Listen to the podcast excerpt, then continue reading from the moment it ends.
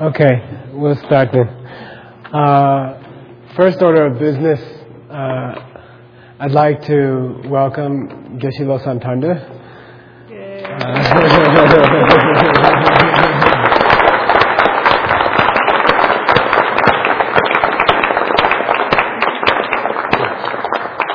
Uh, it's for me to talk about him, but anyway, I'll try. Uh, he's Khen Rinpoche's nephew. Uh, entered Sera Monastery in Lhasa when he was seven years old. Uh, moved in with Khen Rinpoche uh, when Khen Rinpoche was 24 or something. Uh, served him his whole life. When uh, hmm, when Sera was attacked, uh, was bombarded, uh, he took Rinpoche to safety in the mountains and came back to the monastery when it was burning. And risked his life to get the food and money together and run. And uh, got Rinpoche out of Tibet.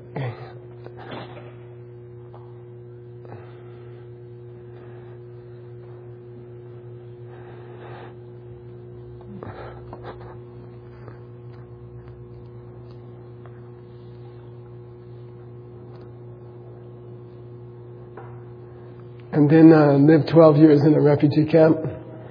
1,500 monks, uh, about a quarter of them died from TB. Uh, came down and helped one of the hundred monks to start Sera Monastery and help build it and save it. Uh, and served as the uh, on the board of directors to feed all the monks for many years.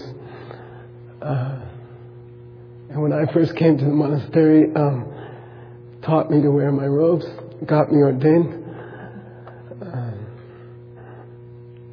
set me up with my first debating teacher, fed me all the time.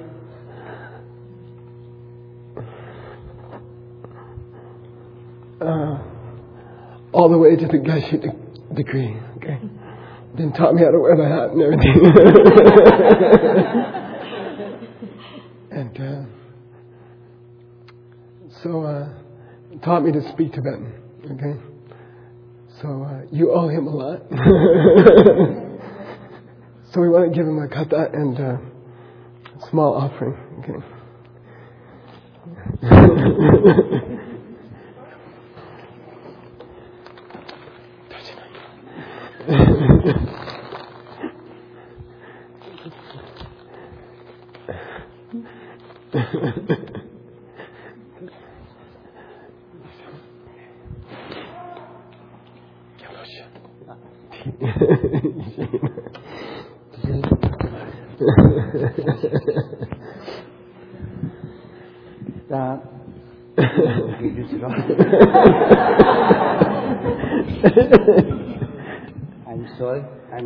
speak uh, not speaking good English. I need translators. and uh, ka phone tu cha han ji gen du chi na de dan nim do pe ju chi mang ya lo du ne an gen do tu che yom bres cha bres ta hm tene do phone hyo ju kan le gen ge ta sa de ngam do yom ne tab shusar di kayman dhaya ma ngay nimdo wani dhukste zay dhagal waya kezi zay thub res ay tsu tsu zyon dhyo kaya dha dho thub mara dhagal dho lin waya yama sung res ay ngay dha chik pena ya zay ngay ngay kezi dho tu tu shto zay na rapor bichay zay dhus yon res I was seven years old when I entered the monastery and uh, Khen Rinpoche took me under his care. And uh, I stayed there and studied uh, for 10 years, and then the Chinese attacked, and uh, I, uh, Rinpoche, we talked what should we do, and Rinpoche said, uh, gotta run to India, and uh, I had absolutely no other hope in the world but Rinpoche, so I ran, ran with him and uh, tried to help him. And we made it over the mountains and into India. Okay. 오늘 안 갈 수지는 근데 시간에 시간 좀 있다 그러면 타입 전에 좀 우도 좀 내가 뭐 한국 내면 되는 데 개인도 제 난좀 나도 자가부터 선을 지금 때리 유튜브를 Then uh, we ran and uh, we had no time to get extra clothes. Uh, the, our shoes wore out halfway over the mountains. We walked the last part through the snow without shoes and reached uh, India. 다갈래내서 별수고 간데는 게 이제 스키는 이제 표를 나한테 되니 게 말로 따야만 게 가수가 또 뭐죠? Uh, the Tibetan refugee government, after we reached India, tried to help Rinpoche by finding him a position as a school teacher in the Tibetan schools. And I had to go to the refugee camp. And uh, so we were separated. And, uh, but in my mind, I, I always wanted to be with him, and, and, and in my mind, I was with him all that time.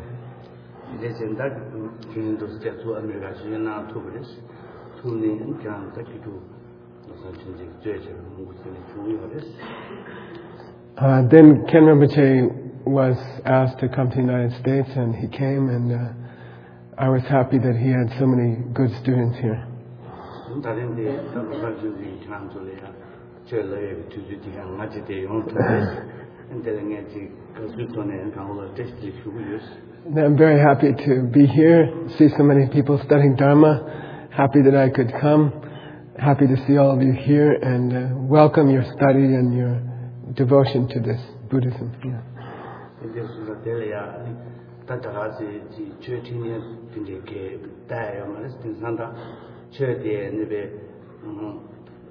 mangochele ya an shin shin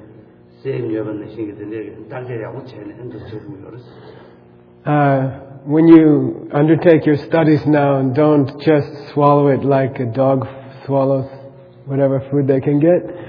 Uh, examine what's taught uh, like gold as if you were buying some gold jewelry very expensive jewelry and in the books they say cut it uh, check it, burn it, uh, file it, make sure it's the real thing.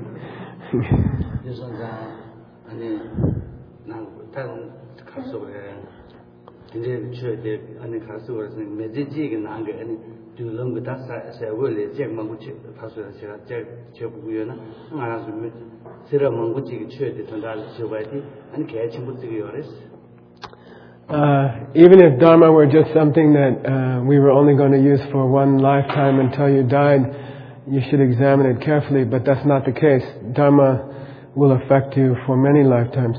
So it's important to examine and try to get a good Dharma, a pure Dharma, because you're going to, it's going to affect you for many lifetimes.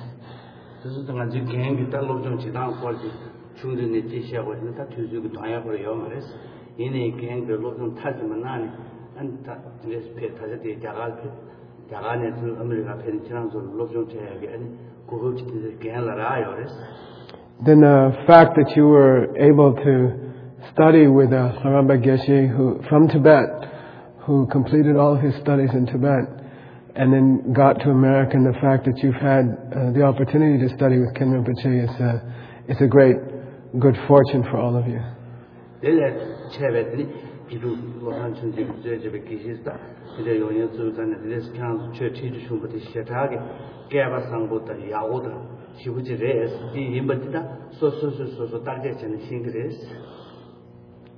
Uh, then you're lucky to have classes from me too.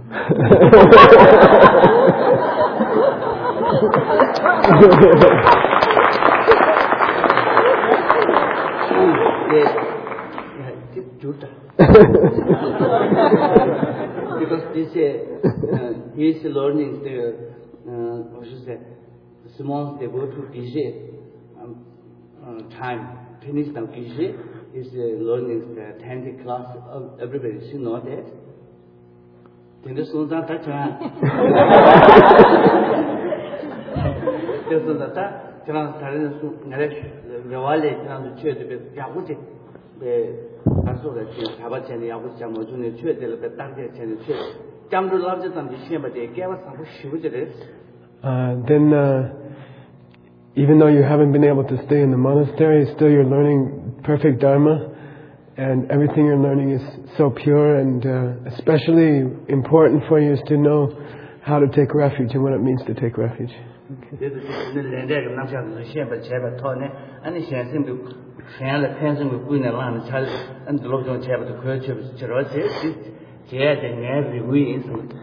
Uh, my dearest hope of my heart is that you study uh, karma, you study the results of karma, and then you go further and higher and think about helping other beings uh, with compassion. This is my fondest hope.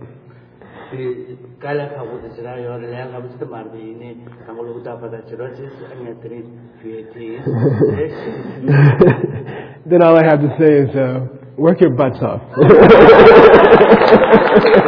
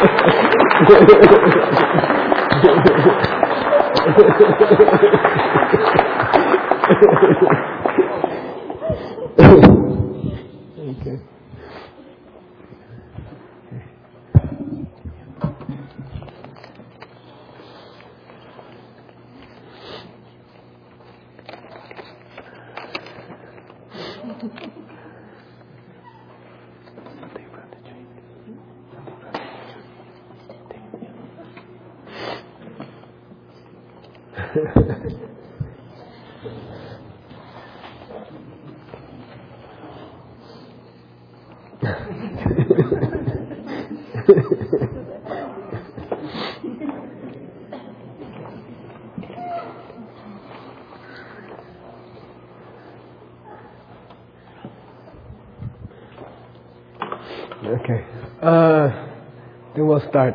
Mm. I really want to thank uh, John Brady, okay, for last night.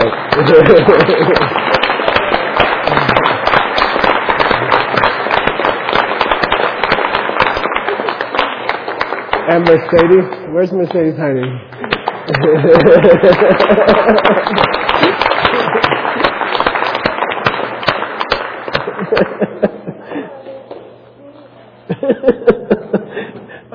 enough now.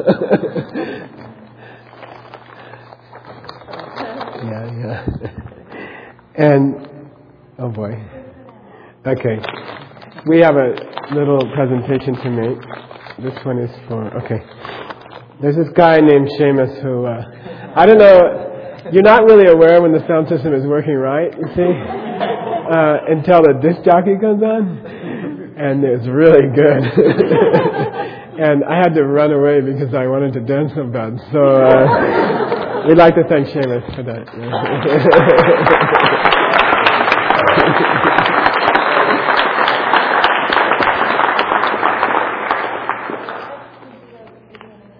yeah, and Vivian worked hard on the all the press stuff uh, and had many people there from the press and. Uh, and then Dita was working a lot on the slides and getting the all the presentations ready on the walls and stuff. So I'd like to thank Dita also. Yeah.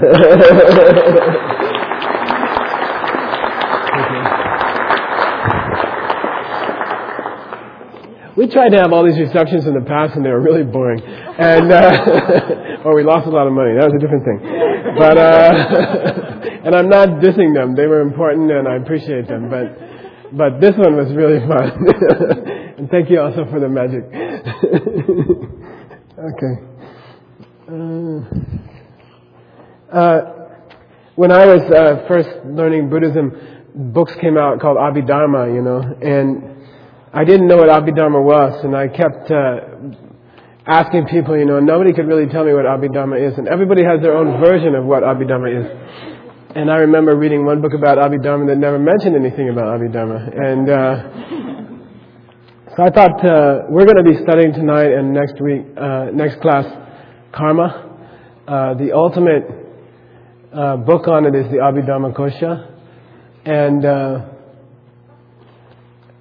especially the name of the fifth course, which is what we're going to be studying in the next two classes, was uh, how karma works. And to me, that's even more important. You see, so you're going to be studying the original text about karma And then I think what's most important is we're going to attempt to answer the question of how does karma work. Because, uh, you know, it's one thing in a country like Thailand or, or Sri Lanka to have your mommy come and say, don't squash bugs. Uh, you'll be born as a bug and it'll come back to you, you know.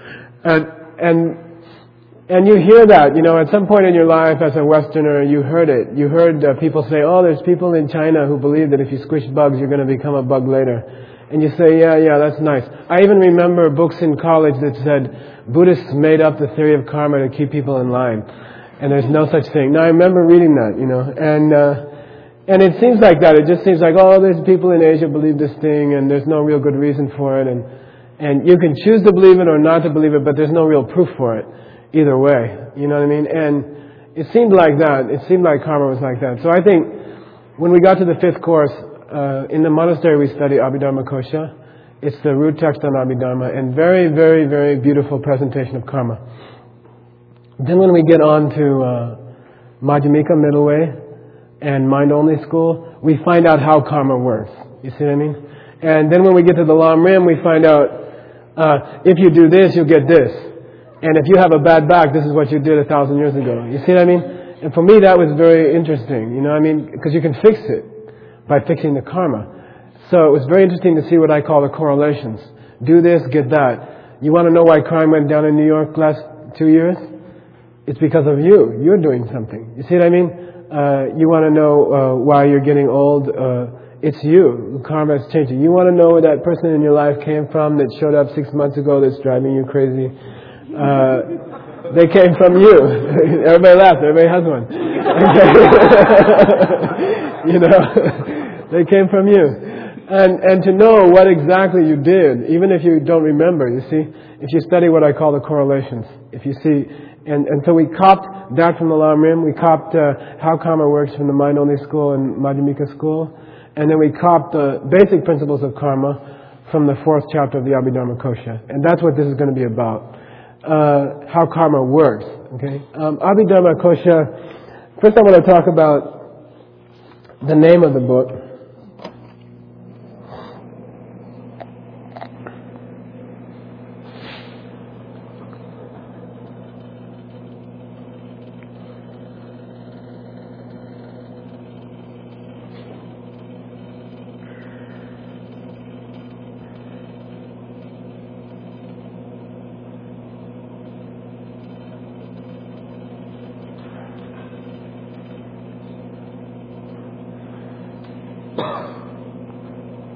Say ch, ngumba, z, ch, ngumba, z.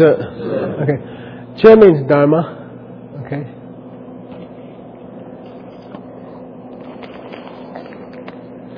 Uh, ngumba means abi. Okay. And z means treasure, treasure house. Okay, like a big treasure chest or something like that. Kosha. Kosha means that, right? Uh, literally means up to something, to, to approach something, approaching something. Abi means approaching something.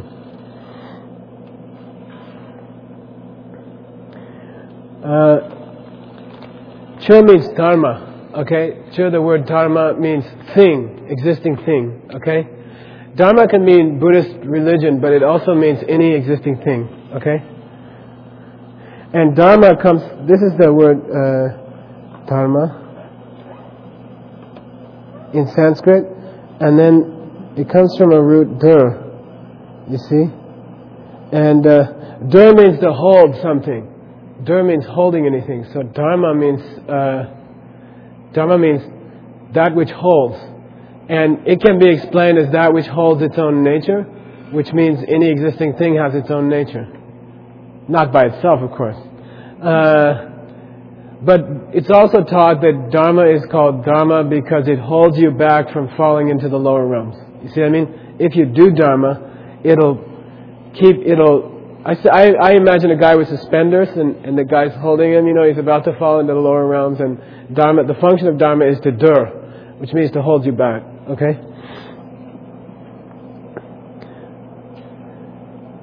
So that's the literal meaning of the title. More, more relevant here is that the highest dharma of all is what? Uh, enlightenment, nirvana and enlightenment. And this takes you up to that, you see? And that's why it's called Abhidharma. Takes you to the highest thing. You see? Abhidharma. Takes you to the highest thing. Alright? And that's what Abhidharma means. What is Abhidharma? What would take you to enlightenment? What's the most. I'll, I'll give you a clue, okay? What's the most efficient, effective, powerful, fantastic 20 minutes uh, that you could ever do to get you to, to the highest in, Dharma, you see, enlightenment? It's Tonglam, okay? It's seeing emptiness directly. You know, it's almost uh, the case that you can, anytime somebody asks a question in the debate ground, you say, oh, that relates to seeing emptiness directly. You know, because everything relates to seeing emptiness directly. Because once you do, you're out of here. You see what I mean? That's a big difference, okay? So, so the real Chung Lumba is Tonglam, Gomlam, and Miloblam. It means path of seeing, path of habituation, and then what we call the path of no more learning. And those are Abhidharma. You see what I mean? Those are the ultimate Abhidharma. The wisdom of those three paths, which understands emptiness directly, okay, and you can do it on all three paths, is Abhidharma, okay? So in the text it says, Chungun Shirab Chime. Uh, Abhidharma means immaculate wisdom, meaning the wisdom which perceives emptiness directly. In this school, they might call it selflessness, okay? Uh, Jedang Che. Jedang Che means along with what you need to see emptiness directly. Okay? In other words, study. You need you need to understand karma. You need to understand other things first, dependent origination. Okay? So Abhidharma means the wisdom which perceives emptiness directly at the three of the three higher of the five paths. Everything after seeing emptiness directly, let's put it that way, is Abhidharma. Is real Abhidharma. Uh, and then anything that helps you get there, like studying, meditating, contemplating, going to class, okay? That's all Abhidharma. That becomes Abhidharma. By extension, all the books about that become Abhidharma. Okay? So all the books about those subjects are called Abhidharma. Okay? So now you know what real Abhidharma is. Zer means kosha means treasure house. Uh, it's called, this is the main book on Abhidharma. This is used in all Tibetan monasteries to study Abhidharma. There are other books about Abhidharma. Uh, there were books written by direct disciples of the Buddha about Abhidharma. Uh, there are seven great books about Abhidharma. Uh, and they're all included in the kosha. So that's why it's called the kosha. The kosha meaning the treasure house of, wisdom, of Abhidharma includes all of those books, all the content of those books. That's why it's called Abhidharma Kosha.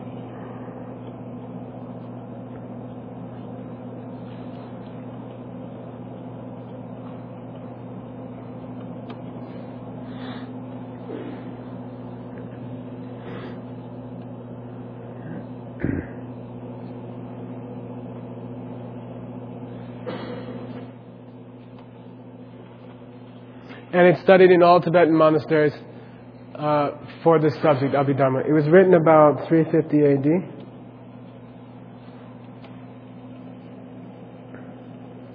by Lopan Yignan.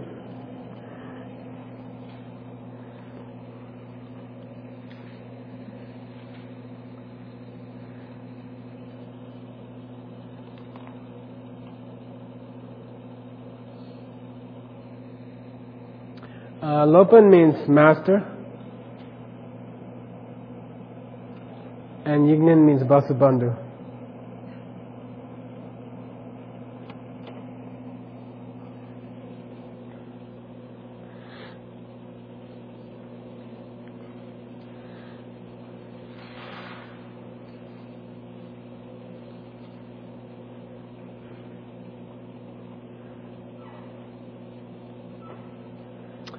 Who is the half brother of Master, huh? Master Asanga, Arya Asanga. Okay, you never call a lama by their naked. We call Jemba, Sen Jemba, naked name, or okay. You always say you're holy, excellent, wonderful, glorious. Geshe Losam Tandu or something like that, okay? You never say Tandu, okay? Not, not good, okay? So, Master Vasubandhu, okay? Okay. Uh, half brother of Master Asanga. Between them, they wrote most of the curriculum used at all Tibetan monasteries. Not bad. Okay? You're going to be studying a commentary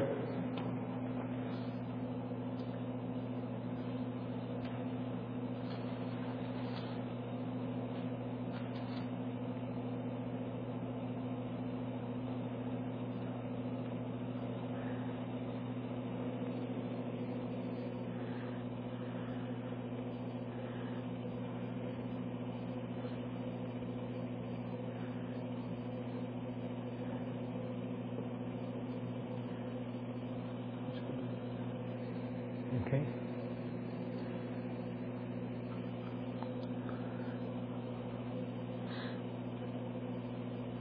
Say Zudik, Thailam, Selje. Z here means kosha, means treasure house, means the Abhidharma kosha. Okay?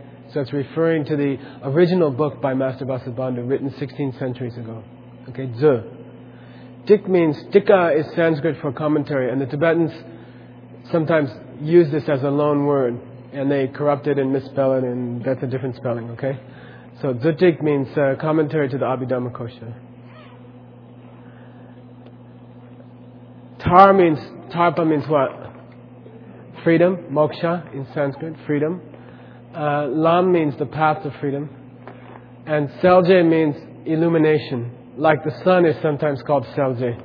Okay, illumination or a lamp upon the path to freedom. Okay? Which is a commentary to the Abhidharma Kosha. You're going to be studying this commentary. This is your main book for studying Abhidharma Kosha. You try to study the Abhidharma Kosha, forget it.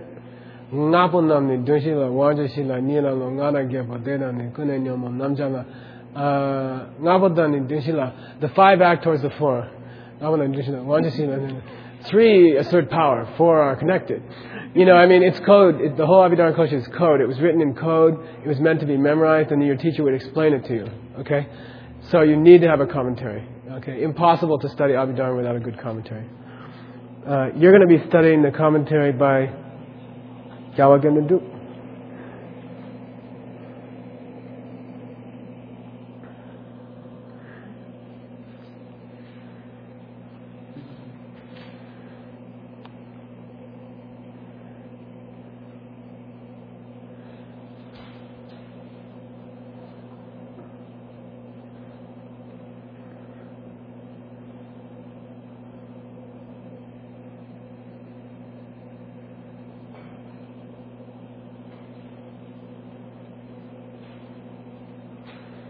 Say Gyalwa, Gendin, Dup, Gyalwa, Gendin, Dup. Okay. Uh, before each of the Dalai Lama's names in Tibetan, in written Tibetan, usually say Gyalwa. So Gyalwa means the victorious one, meaning a Buddha, an enlightened being. Uh, Jina in Sanskrit. So Gyalwa means uh, the victorious one, and it's a when you see Gyalwa in front of someone's name, you know they're a, they're a Dalai Lama. Okay. This happens to be the first, His Holiness the First Dalai Lama, Genden Dup. Okay. His teacher was Je Tsongkapa. Okay. He was he was one of Je Tsongkapa's like later students. Okay. He was pretty young when Je Tsongkapa was pretty old. All right, but he did study with Je Tsongkapa. All right. He wrote a very famous commentary. For those of you who care, there's two Tarlam Seljes. Uh, one is a very famous uh, book on logic by Geltje. And so we always say Zutik in front of this one to distinguish between them. This is the Tarlam Selje that's a commentary to Abhidharma because there's a different Tarlam Selje. Uh, and then in the monastery you have to say which one you're talking about because both are very famous. Okay? Okay. Mm.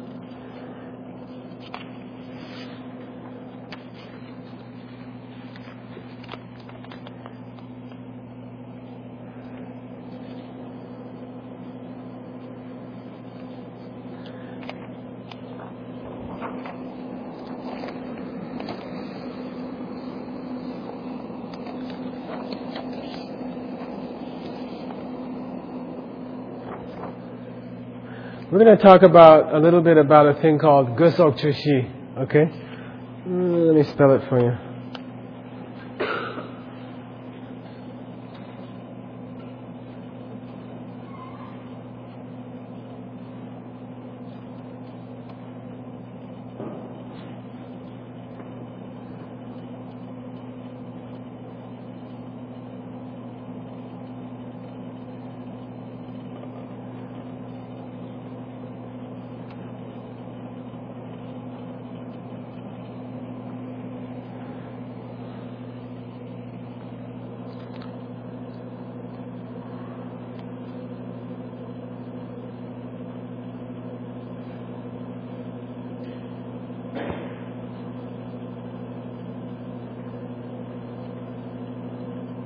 Say gusot, chushi. Gusot, chushi. Uh, we used the How Does Karma Work class to as an excuse to study some other subjects also. Okay, and here's one of them. In Buddhism, things being impermanent and your death coming so quickly upon you, and also unpredictably, you don't want to waste your time. Okay, so in Buddhism, uh, we don't waste time. You try to find a teaching which is powerful, uh, which can get you enlightened quickly, and you go after it and you study it and you devote yourself to it and you get there before you die. And you outsmart the Lord of Death. Okay? That's the game, name of the game. Which means that you have to be able to determine what's a good book to study and what's a waste of time. Okay? So we try to distinguish between what's a good book and what's a waste of time. Uh, four tests for a good book. Gu, gu means goal. In this case, gupa sometimes means necessity. Here it means goal. Okay? Sok means etc. Ch means characteristics. She means four. So these are the four characteristics of a good Buddhist book, an authentic book. Okay? Like uh, if you went to Tibet and said, uh, you know, I've been uh, thinking about uh, reading a book. You know, it's it's on the bestseller list, New York Times. You know, fiction, which is unknown practically in Tibet. You know, there, there's almost no thing called fiction. You see, and they'd say, well, what's it about? And you'd say, oh, it's a story. You know, and they'd say, well, does it have guso chushi? You know, does it have those four qualities of a of a book that won't waste your life? You know, and they say, no. They say well, why are you reading it? You, you're going to live forever or what? You know, you're going to die. And why are you putting those seeds in your mind? The mind is like a sponge, you know. Anything you expose it to, it, it sucks up uh, karmic seeds and mental seeds. You know, whatever you see in that movie, whatever you read in that book, whatever you read in that newspaper is going to be planted in your mind. It'll affect you for decades. You know, just a half hour of reading the New York Times is putting thousands of seeds in your mind, you know, ideas that will float back to you later, you know. Why are you reading that? You see what I mean? They'll, they'll say, if it doesn't have those four qualities, why are you, why are you endangering your mind? You see what I mean? Because uh, you don't have time. And everything you read affects you, and it, your mind soaks it in. Karmically, it comes back, okay? So here are the four qualities of an authentic Buddhist book, and you should know it. And you should try not to spend your time on anything else. People ask me, Did you read such and such a book? I say, No. You know, and, and then they say, Well, what are you reading? And I, say, I just read scripture since 1974. You know, I didn't see any point to read anything else. I do have my bathroom reading. Uh, that's another thing. Okay. That's so I can keep up on English, you know, what English sounds like. Anyway. First quality is Juja.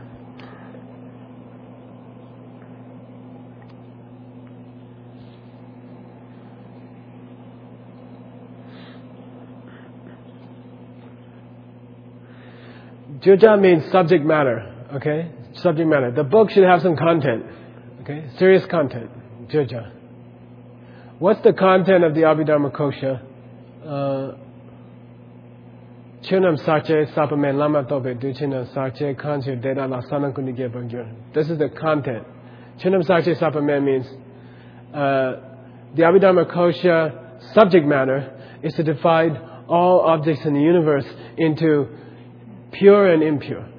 Okay? Every object in the universe is either pure or impure. If you learn that, if you learn which is which, you're out of here. You see what I mean? So that's the subject matter of the Abhidharma Kosha. Okay? What's pure and what's impure? Next, a, good Buddhist book better have a gupa.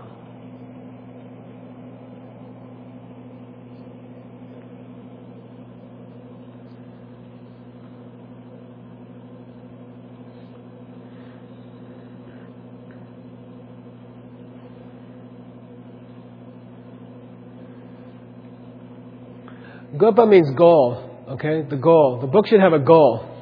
Okay, what's the goal of the Abhidharma Kosha, for example? Okay, and you can put in uh, small letters there, short-term goal. All right? Short-term goal. What's the short-term goal of the Abhidharma Kosha? Is to give you wisdom. Okay? To teach you wisdom. Buddhist wisdom means can you distinguish between what's pure and what's impure? You know, can you distinguish between self-existent and not self-existent? Can you distinguish between selfishness and compassion? Okay? That's wisdom. Okay, so the, the short-term goal of this book is to give you wisdom. Okay? Especially the wisdom that understands selflessness. In this school, you wouldn't say so much emptiness, okay? You'd say selflessness. Right? What school are we in, by the way? We're in the detailist school, the Vaibhashika. The Abhidharma is written from the first of the four grade schools, from the lowest of the four grade schools, okay? in the monastery, they don't spend a lot of time on Abhidharma. Uh, Rinpoche taught it to us for like 10 years. Uh, but in the monastery, it's only about two years, and it's at the end of the course, okay? These are the beliefs of the lowest of the four schools, okay? A lot of them, by the way, are not correct. Does that mean they aren't useful or maybe weren't spoken by the Buddha? They're very useful ideas, some very useful ideas uh, for getting enlightened and reaching nirvana. Were they spoken by Lord Buddha, though? If they're wrong. What, what was your last course? yeah, they were spoken by Lord Buddha. Are they wrong? Yes. So why did Lord Buddha speak something wrong? It brings people up from a lower level. Okay, I mean, it brings up baby students. The whole, by the way, the whole monastic system, monks' vows, everything is Vaibhashika. Okay, it's all like that. It's all, it's all to help people get up to the next level. Okay, purpose of Abhidharma. Here's quality number three of a good book.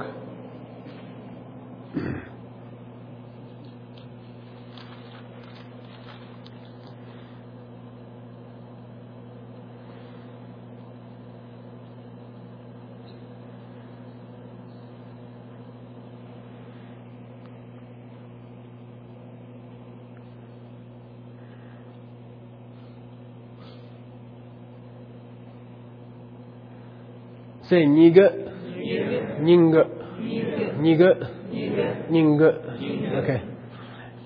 You see both spellings in scripture and they're both interesting to me. Okay. Ni means the very, ga means goal, meaning ultimate goal.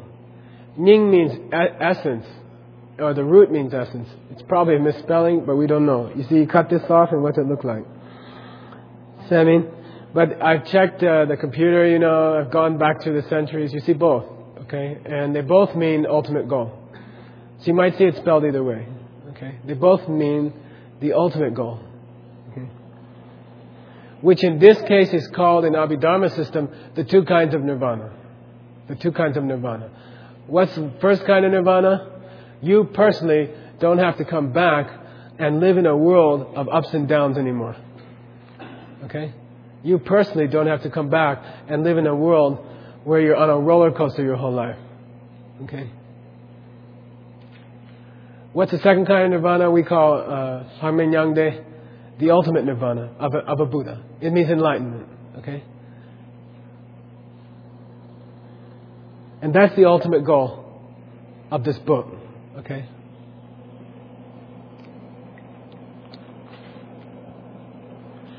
Here's the last of the four qualities.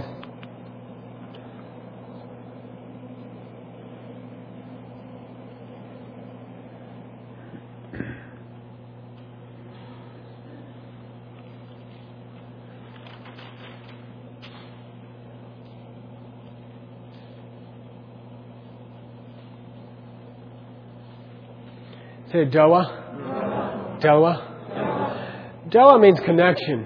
Okay? Dawa means connection. It means this. Uh, suppose this book that you're thinking about studying, suppose this book that you're thinking about exposing your precious mental real estate to, suppose it has a subject matter, content. But is that content connected to getting wisdom. You see I mean? Does this lead to that? Does this come from that? You see I mean? Is there a connection between one and two for this book? Okay? Like it, it may be the goal of the book to give you wisdom, but it may be a stupid book and have a crummy content. In that case, there is a content, there is a wisdom goal, but there's no connection. You can't get to one from the last. You see what I mean? There has to be a connection between them. And if you get wisdom, is it going to lead you to your ultimate goals? Yes. In the case of the Abhidharma, it has it. It has that connection. Ultimate goals come from getting wisdom, and wisdom leads to ultimate goals. Okay? So there's a connection between the two. Okay? Like it might be, there's this famous book in ancient India called uh, the Shastra or the Tencha, the scripture on uh, crow's teeth, you know, which don't exist. All right? And there's no connection between anything. Okay? like, say, I'll give you wisdom, but even if it does, it's not going to lead you to any ultimate goal or anything. You see what I mean? There's no connection. No connection between them. So there has to be a connection between the first, the second, and the third. And that is the fourth quality. The connection, having a connection, is the fourth quality. And people tell me, I like this book, you know, what do you think about this book about nature spirits in the American Indians? Or what do you think about this book about uh, this new guy came out uh, with these prophecies? It looks pretty cool, you know. What do you think about this book of this person who's channeling with so and so and and connected with uh, such and such? You know, look at this page because this page is almost like something in Buddhism. This is exciting, you know. And I say, don't waste your time on it. You know what I mean?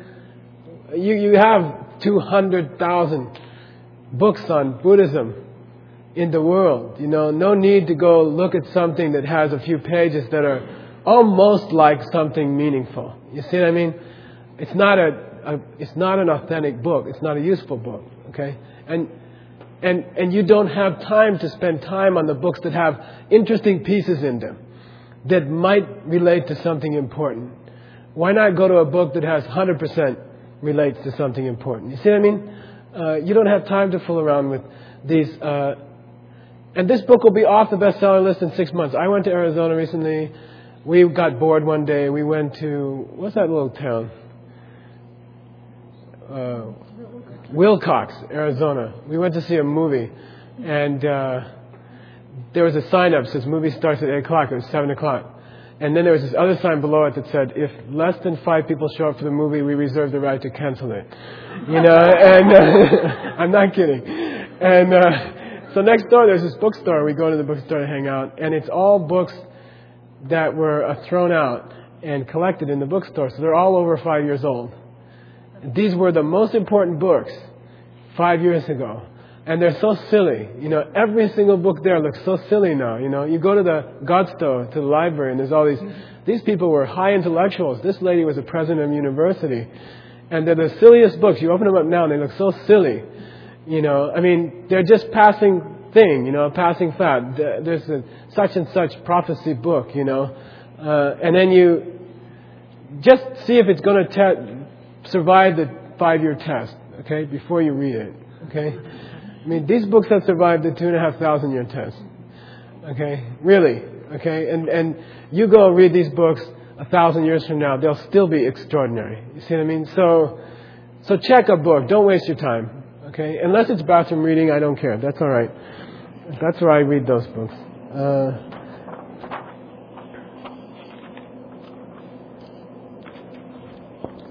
the, uh, how does the Abhidharma Kosha get into karma? We're supposed to be talking about karma. Okay? Now we get into karma. Uh, that's in the fourth chapter. The third chapter of the Abhidharma Kosha talks about where did the world come from? How many planets are there in the universe? Are there people living on other planets? How many realms are there? What happens to you after you die? You know, what's the bardo like? things like that. You know, how did all, where did we come from? And where are we going? And it's a whole description of the world. How's the world going to end? And there's a beautiful description of a supernova of the sun and then the sun splitting into uh, different, uh, different stars called the sun, supernovaing, and, and then, and then uh, other stars rising from that and, and, and vaporizing the planet eventually. Okay? Uh, very interesting. And this is uh, the third chapter of the Abhidharma Kosha. Then, uh, in the fourth chapter, they teach karma. Okay? Karma is called lay.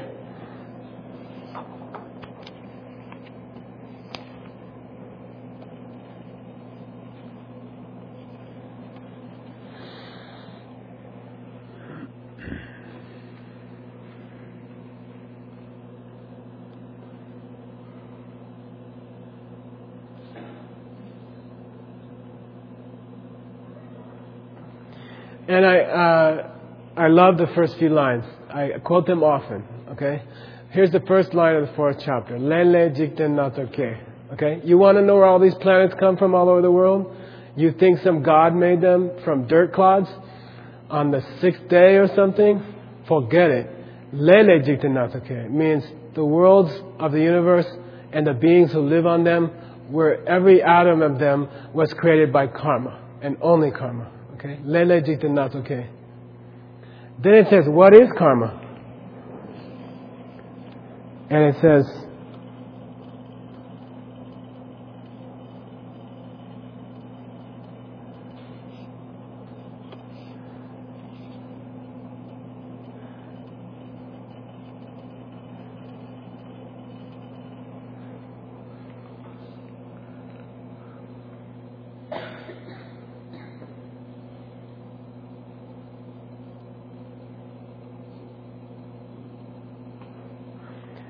Say, Semba.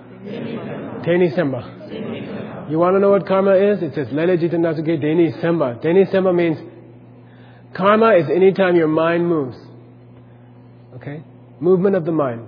Anytime your mind shifts a microsecond, a micromillimeter, anytime you have the slightest passing piece of a thought, you have just created karma. That is karma.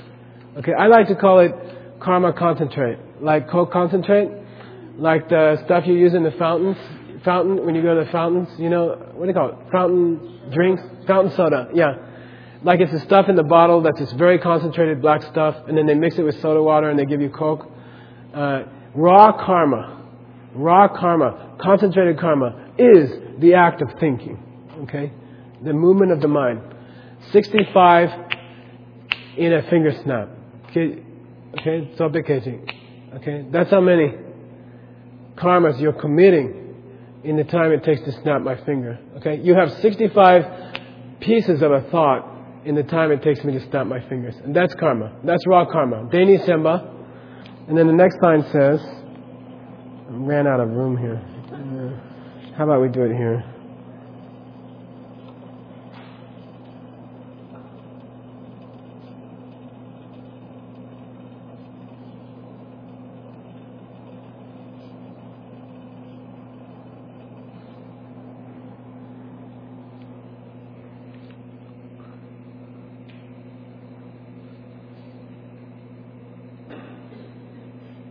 Say dang, de, che. Dang de, che. Dang means and, okay? And what? So far he said, what's karma? Anytime your mind moves, okay? Oh, and by the way, there's a little bit more about karma. Dang means and. De, che means whatever those movements of the mind cause you to do with your speech or in, with your body. Okay? So now we got three kinds of karma. Okay? Karma is thinking. Uh, oh, and by the way, anything that that thinking motivates you to say or to do. So we got three kinds of karma now. Okay?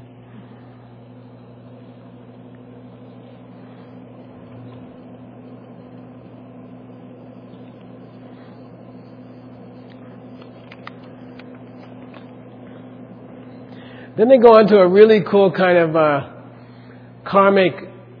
This is a cool idea from the Abhidharma Kosha from the Abhidharma schools which nobody else accepts. Okay? No other school accepts. There's a thing called non-communicating form. Sorry, okay? Non-communicating form. And uh, your class leaders can struggle through it with you.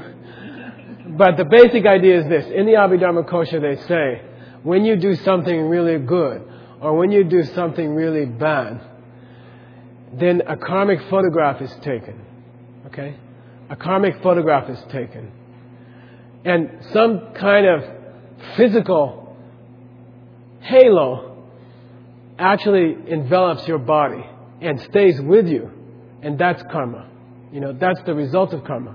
So like when a person goes and gets ordained and gets down on their knee and says, I do, you know, at the moment they say, ooh, uh, there forms this thing on them called their vows, their monk's vows or their nun's vows.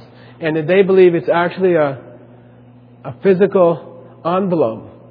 Uh, some of the texts say it also permeates your body like oil permeates a, a sesame seed or something like that. But at that moment, uh, some kind of, you know, glowy, ephemeral, uh, light thing envelops you. And every time you do some really heavy good deed or some really heavy bad deed, then this thing envelops you. Okay? Uh, so they divide karma into two types. They say there's this karma that other people can't see on you, but is on you. So like if I dress up in, in pants and a shirt and I walk down Second Avenue and people look at me, uh, do they see that envelope? Do they see my monk's vows? You say, I mean, and we say no. And that's what we call non-communicating form. You can't see it anymore. Okay? Communicating form means uh, when that guy gets down on his knee and when he takes his two hands and puts them to his chest and, and says, I do, then it communicates something to you about his or her motivation. You know, oh, this person must be having renunciation. Why? They said, I do in an ordination ceremony.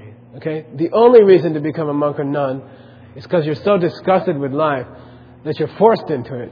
Okay? Seriously. And the vows don't form unless you have that. So you could, you're, you're thinking, you're watching this person and they're down, they got their knee down there and they've got their arm, and they're like, I do. And when you hear the do, you say, I can guess something about this person's motivation. They must have pretty good renunciation. Okay? That's, that's what we call communicating form. So there's two kinds of in the Abhidharma, there's like two kinds of karma. You know, one you can deduce the person's state of mind from it. One of them then becomes invisible. Like five minutes later, this karma or these vows have become something invisible that they have on them, uh, but you can't see it unless you're like some kind of extraordinary being. Okay. Now the higher schools say that that's not true and there's no such uh, halo around you, but you got to study it anyway because it's a useful idea, isn't it? It's one of those things that Lord Buddha taught that's not technically true, and it's very useful to think that you're walking around with some kind of glow around you called your vows. Yeah. Yeah, it sounds a lot like auras. It does. Exactly. Okay? Lord Buddha said auras exist, and they don't. Okay? All right. Uh, we're going to talk about good karma, bad karma, neutral karma. You can do that in your breakout sessions, okay? Like, but I'll give you just one clue, okay? Is karma bad karma because Lord Buddha said so? No. Uh, is karma bad karma because uh, you feel bad when you do it? No. Uh, is karma bad karma because God said it's a bad thing? You see what I mean? No. Uh, is bad is karma bad karma just because anybody said it was a bad thing? No. Okay. Is karma bad karma because it hurts other people? No. It's very interesting. I mean, if it does hurt other people, it's probably bad karma, okay? Except when the teacher hits their student. That's okay. Just kidding. Uh, so, so when is a karma a bad karma? You see? In Buddhism, what's the whole linchpin of ethics of Buddhism?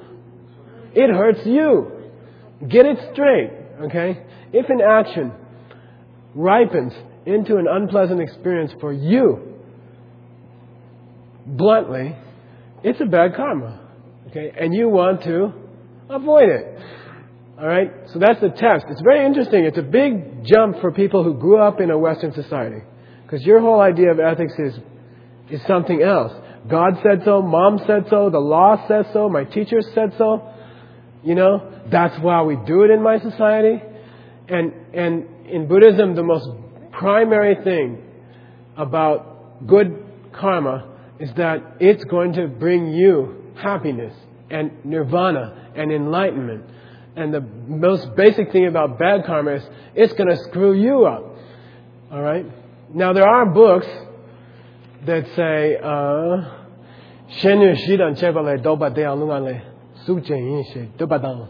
Okay, and that, of course, uh, it's bad karma to hurt other people. So I'm not saying it's not bad karma. And I'm not saying you shouldn't think about other people when you think about bad karma. But if you want to know how the Abhidharma Kosha defines bad karma, it's those actions which if you do them, then by a law as strong as the laws of gravity, you will suffer. Okay? You gotta get that in mind. You gotta keep that in mind. And trying to outfox karma is as likely as outfoxing gravity. Okay? Uh, it doesn't work. You know, please don't fall down. Please don't fall down. I pray don't fall down. It falls down. Okay? And karma is the same. Doesn't matter what you want, doesn't matter what you think, doesn't matter what book you read last week from the New York Times. There are certain actions that if you do them, you will suffer. Period. It's a law of nature. And, and those are the rules of karma. And you have to study karma and learn what kinds of actions are going to make you put yourself in trouble. That's all. Okay? That's the laws of karma. Yeah? Are there any rules that will make everyone suffer? Are there particular rules? Yeah, that there are certain, certain things that will make you suffer and you know what they are. Yeah. Are there, are there absolute rules that apply to everyone? Uh, yeah, she said, are those absolute rules that apply to everyone? Yeah, the list apply to everyone. If a Buddha were to do the ten non-virtues, they would suffer. How's that? Okay? All right. Mm. Then you're going to have the ten main bad deeds, okay? People ask me, when does karma come back to you? Yeah. How could a Buddha create karma? Can't. I said if they could. stop Tapatasung Yurikpa. Okay? if they could. Okay? Yeah. He says, what if a Buddha broke one of the ten non-virtues with a good motivation? We wouldn't say they broke the ten non-virtues. We said they have uh, removed a wealthy person's property uh, to, to assist a poor person. you see? Uh, and Je Tsongkapa says it's not only not breaking a vow, it is creating a tremendous good deed. Okay? But those are very tricky, very slippery, very touchy, years of study before you talk about them. So we won't. Okay. Oh, that's a good question. Feel bad in the present is what I'm talking about. Like a lot of us feel bad when we have to go do our two hour dakye. Uh, that doesn't mean it's a bad karma. All right. Like that. Okay. People ask me, uh, how long does it take karma to ripen? You see what I mean? Uh, and this I think it's important to know. Okay, so there are three kinds of ripenings of karma. Karma can come back to you in one of three periods. First kind is called karma that you see in this life. It's called tongyur gile. Karma that you see in this life. It means you do something especially powerful in this life, and you will see the results before you die. Okay? Then there's karma which gives you a result in the very next life. Okay? Like, it's particularly, you could say, like a karma that was going to determine your next life. That would be uh, what we call a next life karma. And then number three karma is anything later than that. Okay? Second life on. Okay? Those, those are the three kinds of karma. I like this teaching because it's very interesting. This teaching is accepted by all schools. And I saw some really cool things that made me very happy. This is Dharmabhadra, a great Lama of our lineage, about 200 years ago. And he says, by the way, number one is the basis for Tantra. Okay? Number one is the basis for Tantra. Meaning, we have hope. You know, we, we have hope only because if you do extremely powerful karma in the earlier part of your life, then later you can become enlightened in this lifetime. Okay, as a result of that karma. And that's exactly the principle behind tantric practice. Okay, you're trying to go for the big time and create certain kinds of karma which are so powerful that before you die, you become Tara or you become Manjushri. Okay? And this is uh, from the Abhidharma Kosha, the most humble of the four schools. Here it is, the key to Tantra, you see, is that if you undertake certain practices with total devotion, total understanding, total training, total commitment, then those results will mature in this lifetime. And, and that's the principle of karma. Uh, that principle of karma is the foundation of tantric practice. Okay? Yeah. So it's the power of the commitment, the act that determines what life you're gonna. Uh, he asked, what is it about a certain deed that determines if it's going to be ripening in this life or the next life or the next one? Uh, in, I call it the queuing question. And I think I always think of Newark Airport. Me and Rinpoche used to drive by New York, Newark sometimes. He'd say, "It's amazing.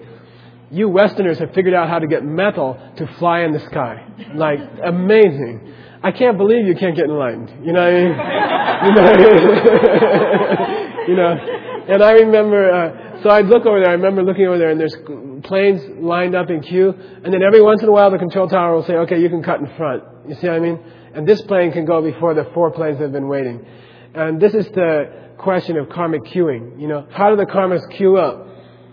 And what could put your tantric karma in front and outfox all those other karmas? You see, that's what you want. You want tantric karma plane to be, you want the control tower to say, you get to go first. You know, all these thousands and millions of karmas are waiting to take off.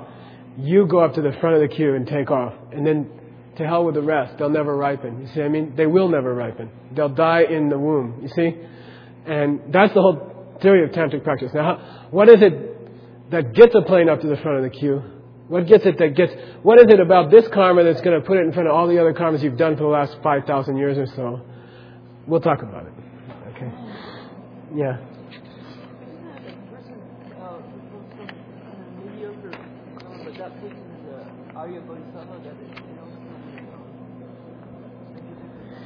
She said uh, if a person were to perform sort of a a mediocre karma, or you know, not a very strong karma, but if that person happens to be a high being already, okay, like they blow their nose or something, but they're already an Arya and they're already a Bodhisattva, then then does that become a powerful karma? Uh, you can say that. Actually, I'll tell you what it is now, in case I die in the next five minutes. Okay, let me see if it's in here. Mm, it's not in here, but I'll tell you. It's on your. It was on a homework. Maybe I didn't put it on your homework. No, I didn't.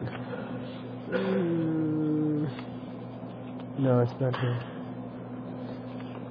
Yeah, so I'll just tell you. Uh,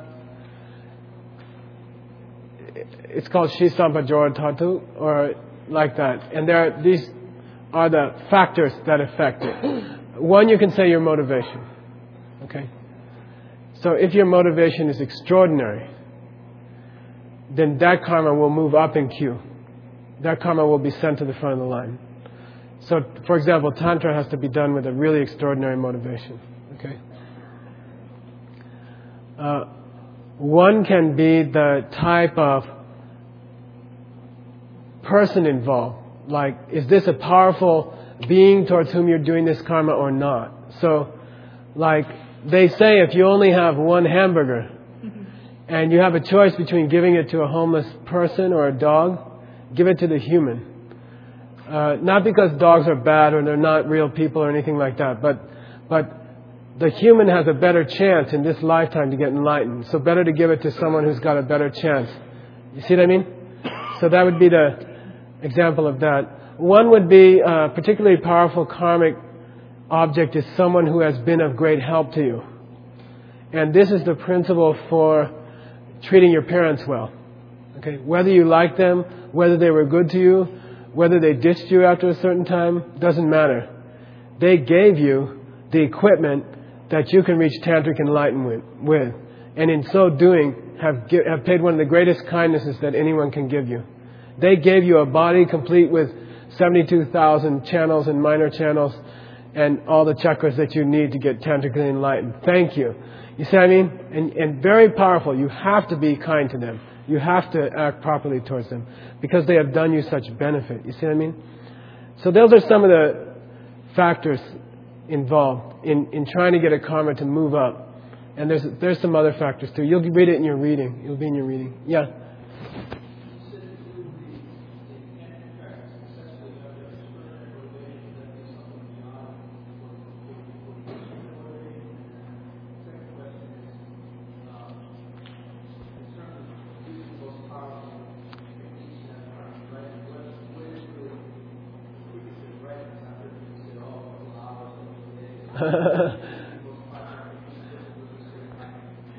Uh, John said uh, two questions.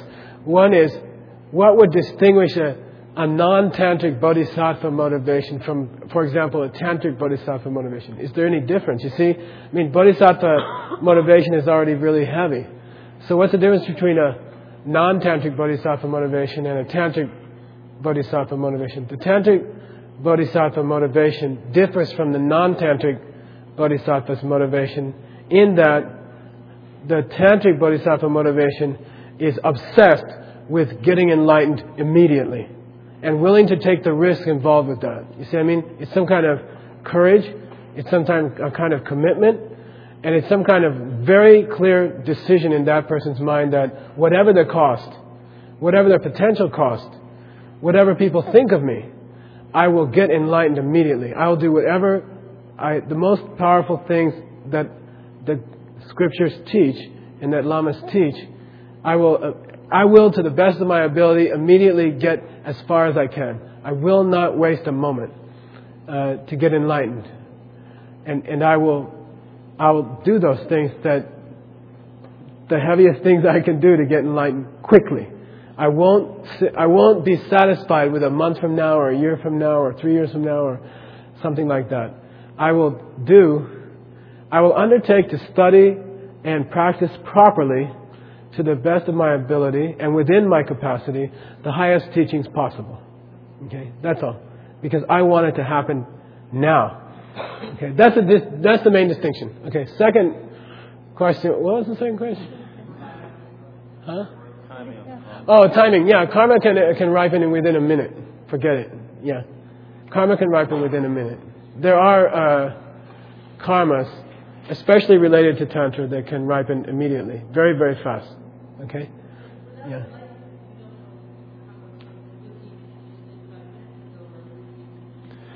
Jennifer said, you know, unless you're enlightened, you don't really know if a good thing that happens to you is coming from something you just did or something you did a thousand years ago, right? Or a million years ago. Uh, as you get better with your practice, you'll be able to distinguish.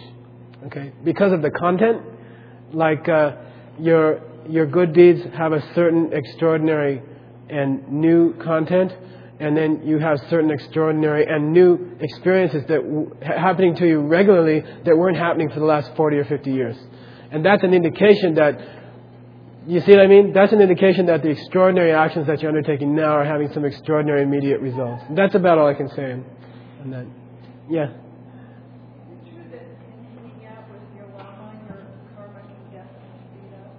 Uh, she said if you hang out with your lama, does the karma speed up? Yes, definitely. Yeah. Yeah. There's a lot that happens between a student and a teacher by osmosis if they are close. That can never happen in a class. Okay? All right. Mm.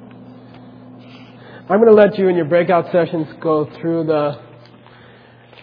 There's this real cool thing about the four kinds of ripenings of karma. You know, Karma ripens in four different ways, and it's very, very, very important to know this, okay? Uh, karma determines where you're going to go in your next life and future lives, okay? First thing. Secondly, karma decides what's going to happen to you if you happen to get born as a human in the future, okay? Which could be a long time from now, alright? But if you do happen to get born as a future, well, let's just take killing, for example, and I'll go very quickly through it. If you kill, then if it's bad enough, you will go to a lower realm in your next birth. Period. Okay? Uh, that's the first effect or consequence of karma.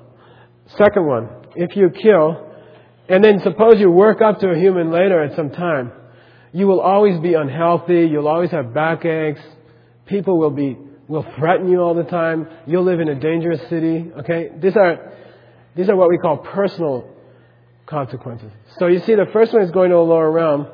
The next one is even if you go to a human realm, it's a dangerous place to live, and you're always feeling sick, unhealthy. Okay. Yeah. Um, we can say that no one who is in this desire realm plane right now had a karma at the end of their last life from killing someone in a very bad way. Let's say it that way. Yeah, that's true. It's in, you know, what His Holiness says, I kind of giggle sometimes. He says, basically everyone's a good person, right? It's actually true. Anyone who's got up to the desire realm to a human rebirth, you are one in, a, in many billions of creatures. Uh, you're already that. Pabonka Rinpoche says, whenever you're feeling low self-esteem, uh, reflect on the fact, if you haven't done anything else right in your life, you're still one in many trillions of beings. You would not be in this realm, especially having heard Dharma, if you weren't one in trillions and trillions and trillions of beings. You are, you are the one who worked their way up to this place. Yeah. Doesn't mean you don't have karma in your pocket to die tomorrow in a horrible way because you killed somebody. No. Okay? Yeah.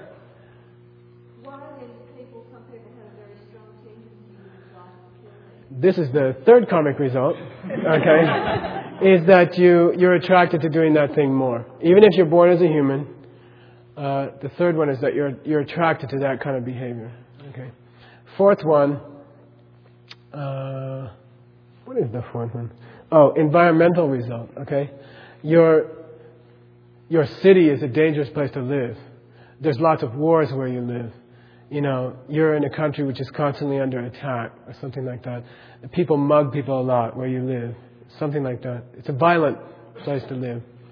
And a, and a dangerous place to live. Okay? The food's not good, the water's not good, crops don't happen. You know, things don't work right. Okay? It's amazing. You know, frankly, you go to India, there's so much poverty, so much suffering.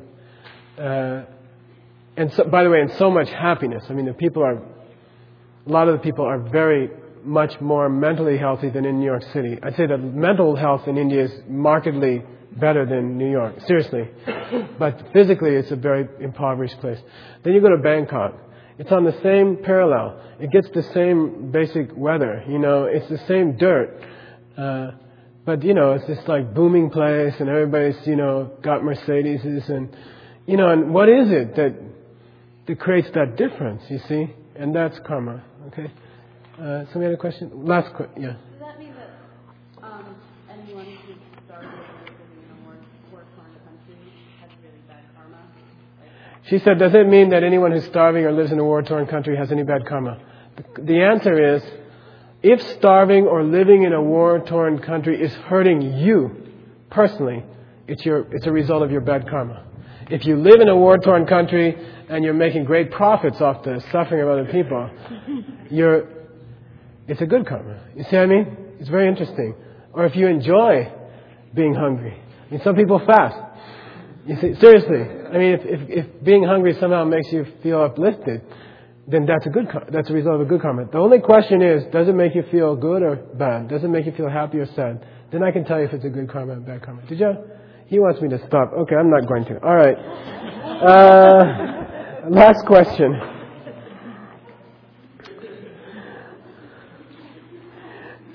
I don't think you can understand how karma works if you don't go to the mind only school. And when I heard the mind only school's presentation on karma, I rejoiced. I celebrated.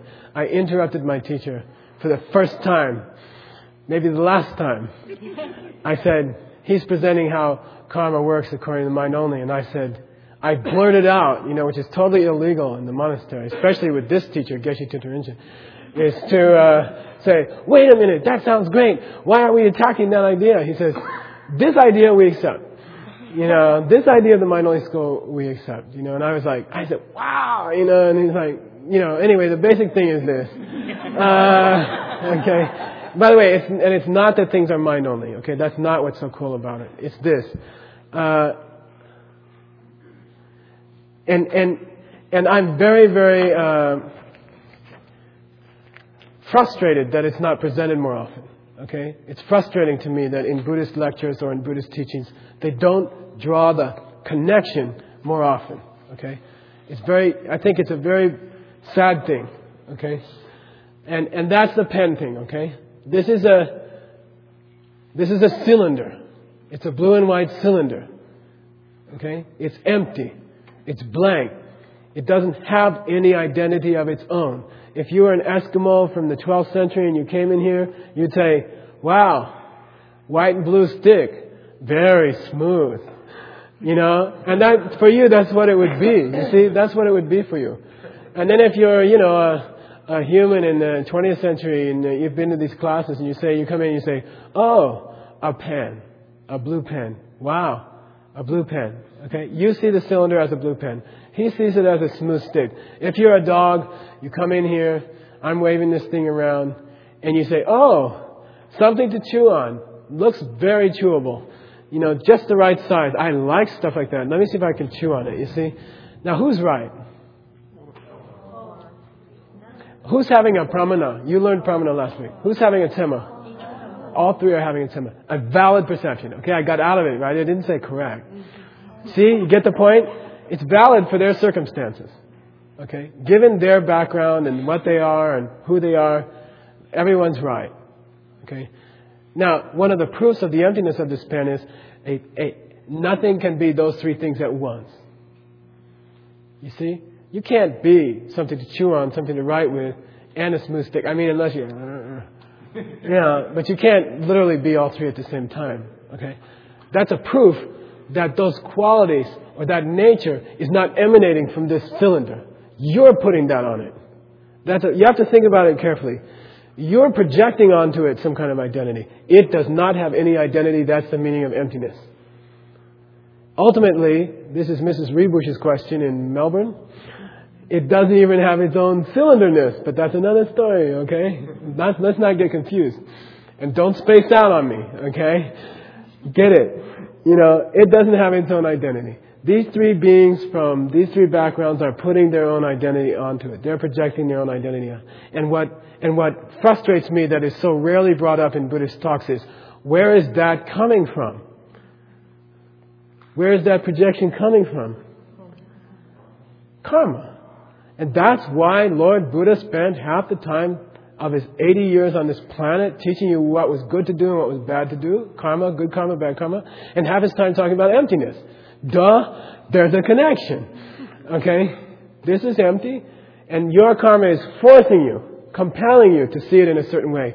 You can't choose to see this as a chocolate bar. You can't choose to see this as, as, a, as a rod of pure diamond shining with gold in the way a Buddha sees it, okay? Is it possible to see it that way? Yes. Can you do it by just wanting to do it? No. Your karma is forcing you to see it in a certain way, okay? And, and it frustrates me that the connection is not drawn more frequently, okay? This is empty. It's like a movie screen, and your karma is forcing you to project something onto it and see something. And how you relate to that fake movie on the screen is decides whether you get enlightened or not. You see, if you get angry because uh, it's not what you wanted it to be, then you'll keep suffering. And if you finally wake up and say, "Oh, oh, I see it as a pen because of my karma," well, uh, in the future I'll just try to collect better karma. I don't like pens like that. The guy keeps going on for all night, you know. All right, so that's the deal. That's how karma works in a nutshell. Uh, take a break, and then we'll we'll break out into our classes. Okay.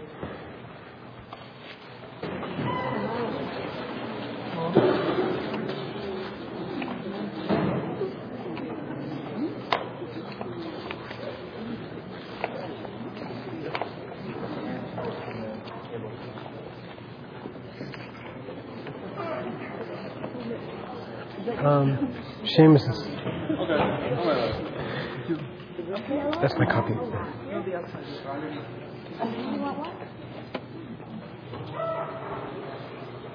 Okay, we'll start. Uh, couple of announcements. Mm, what are those? I'm going to start telling you now what will be going on during the break, just so you know. Uh, Wednesday night meditation class will continue, as far as I know. Uh, Friday night Tibetan class usually keeps going. Uh, it looks like the yoga class might continue, sitting without pain. Okay, but we gotta ask the boss.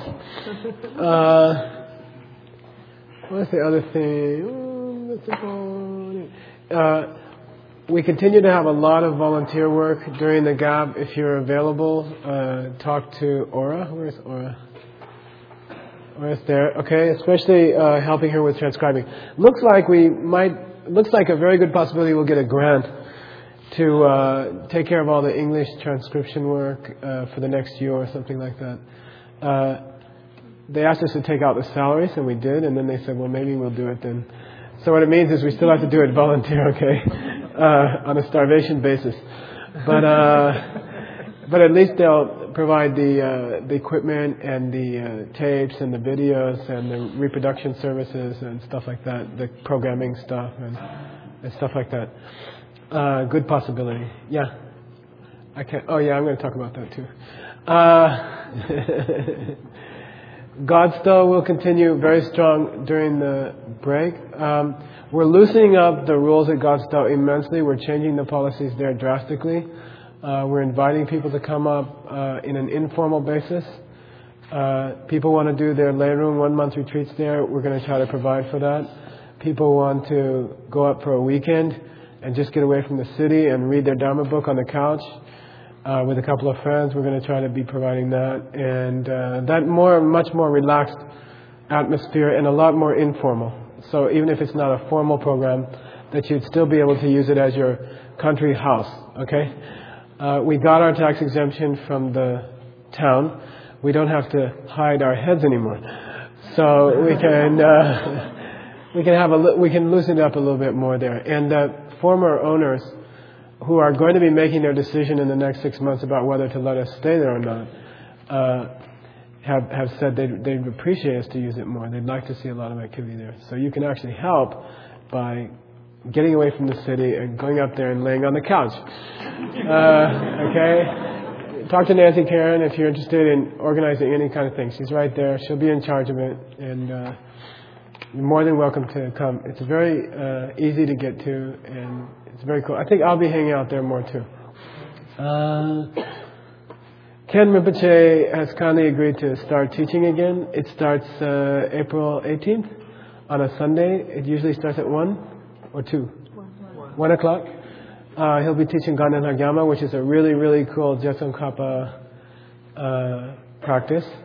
And uh, to hear it from the greatest living master of Buddhism is uh, rare opportunity. So you should go. You really should go.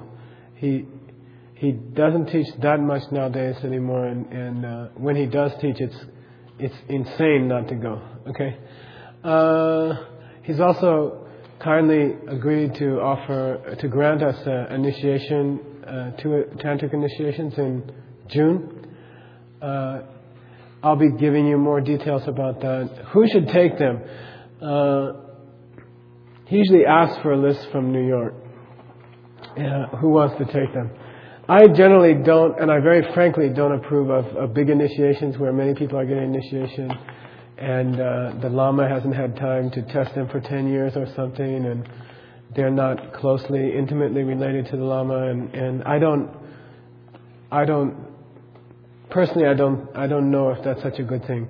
Uh, with Khen Rinpoche, in these initiations, him being, you know, in my mind, the most active authentic lineage holder of these initiations from Tibet. And uh, he was a master at the Tantric College before Tibet was lost. There's nobody like that. I mean, there's nobody left like that. Uh, I think you should go for it, you know. Uh, and I'm willing to, uh, you know, put in a good word for anybody who's really sincerely interested. It's not easy. Uh, it's not uh, something to be done lightly uh, it may not work for you. You may not have the strength to continue it the way you should, but I still think you should try. Uh, and so in this case, I think you should. I mean, my my my thinking is to encourage you to try. Okay, and I don't do it lightly. I don't generally approve of of the idea of a large initiation or something like that. But I, in this case, the object is so supreme that you should probably go for it. Okay. Uh, They're Chakrasambhara initiation and, and Vajrayogini initiation. Chakrasambhara is rare because it's hard to perform, and he's only done it a few times in his life. And so I'd really encourage you to go. Uh, I'll give you more details later. Uh,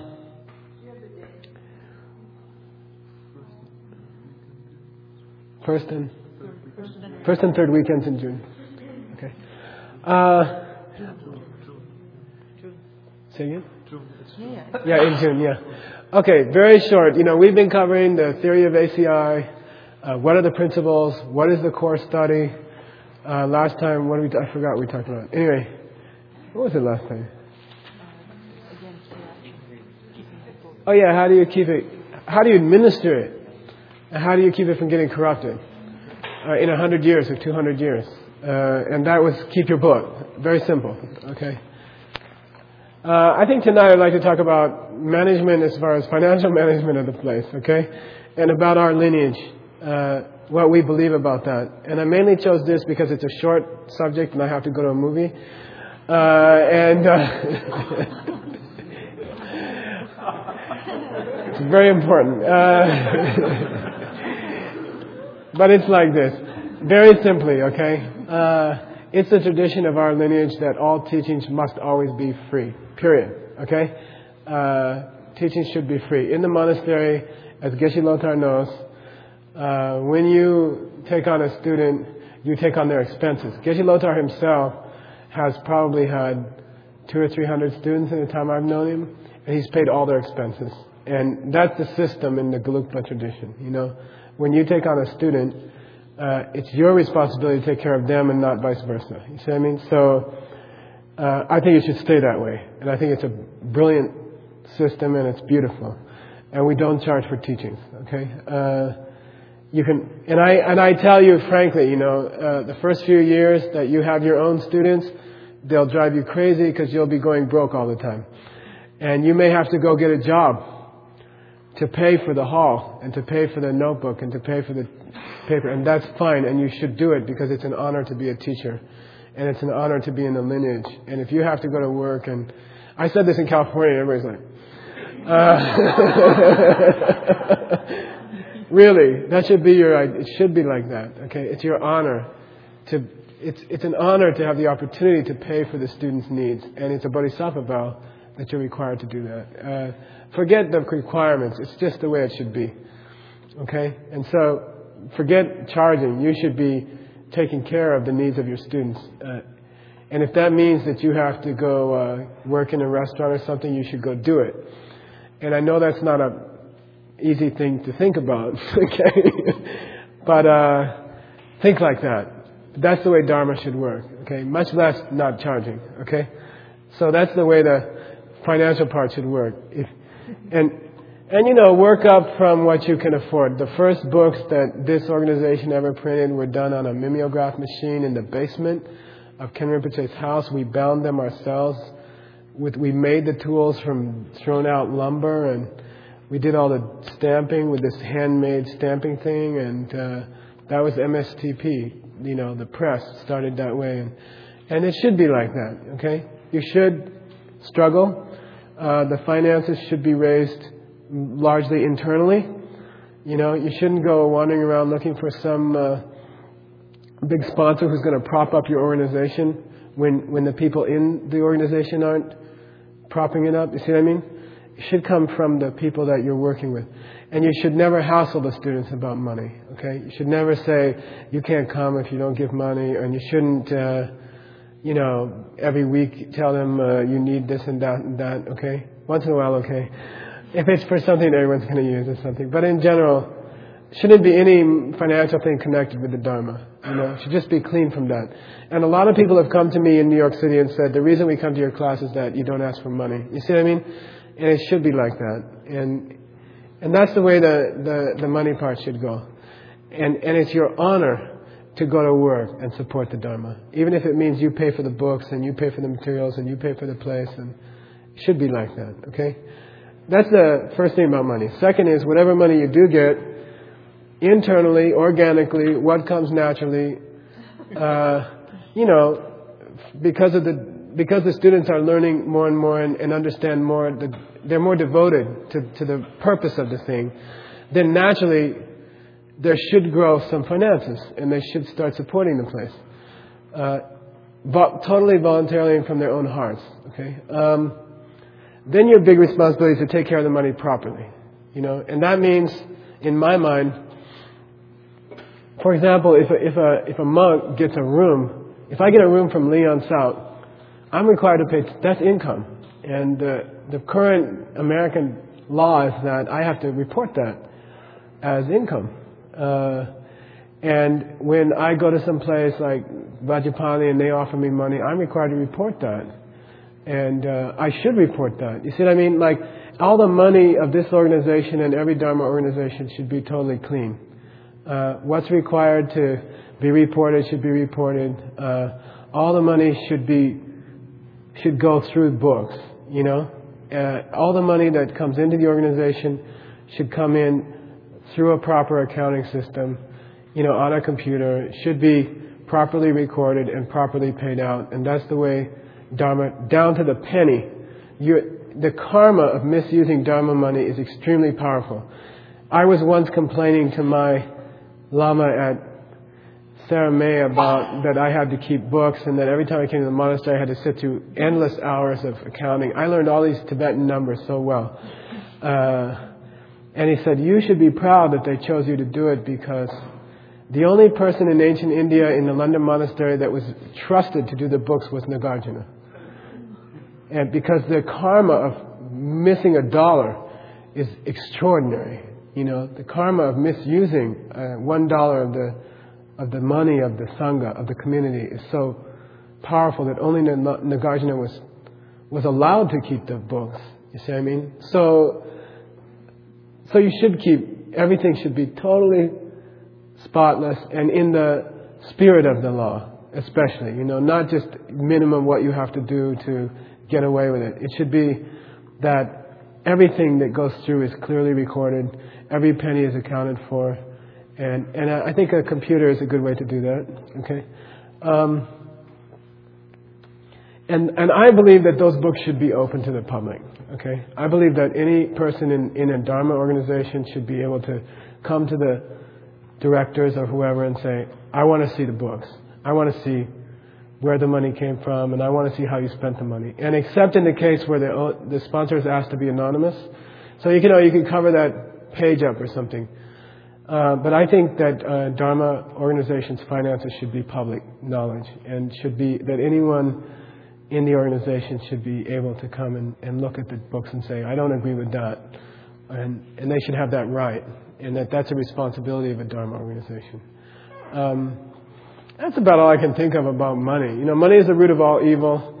A lot of Dharma organizations have collapsed through the finances. And I think, oh, one more thing I would say is that a Dharma organization should never make so many obligations that raising money becomes the main focus of that organization. You see, because I know Dharma centers who've rented some fancy place and uh, they've put all this money into it and they've signed off on this huge mortgage and then all the activities of the center is, you know, selling bake sales and fairs and, and desperate attempts to make the rent. And then finally they fail because the people aren't studying, they're raising money. And uh, I think much better than building big temples or blah, blah, blah. Have your Dharma classes in a small apartment that somebody has. Get somebody to rent a space to you for cheap or get it for free I can't believe that, I don't believe that most of the big, expensive Dharma buildings that are built are necessary. I don't think they are. I think Dharma can be done in a living room as well as in a big temple. And, uh, and I, I think it should be a principle of this organization that uh, financial obligations are not created that are going to distract the people from what we're doing, you know, and that there shouldn't be a burden of a mortgage or a debt passed on from one Dharma generation to the next. You know, I don't, I think you don't need much space to have true Dharma teachings. Uh, living rooms seem to work quite well. Uh, and I, that's just my theory of Dharma finance, okay? And uh, that's about all I can think of. I don't think teachers should make money off of what they do. And if they do, they should give it away. Or they should reinvest it in some other Dharma thing, like that. Okay? And that it's very, very beautiful when a teacher is living simply, when the teacher has one shirt or two shirts and one pants or two pants and and uh, they obviously are not wasting money and they're living simply and quietly and and that's a I think that helps the students' faith a lot. And I'm telling you because you will be teachers someday. And I think that's important. Does that mean you shouldn't use large sums of money if you get into them? No. I mean, we had a million dollar grant a few years ago, and we used it. And we support thousands of Tibetan monks, and, and we support saving 150,000 pages of books, and we use the money. So it doesn't mean you can't have money. You get it in the proper way, and you use it in the proper way, and your personal expenses should be very low, and uh, you should never uh, mix dharma and money, and never require a student to ever feel obligated to pay anything. That's a very bad karma. Okay. All right. Uh, we'll do a prayer.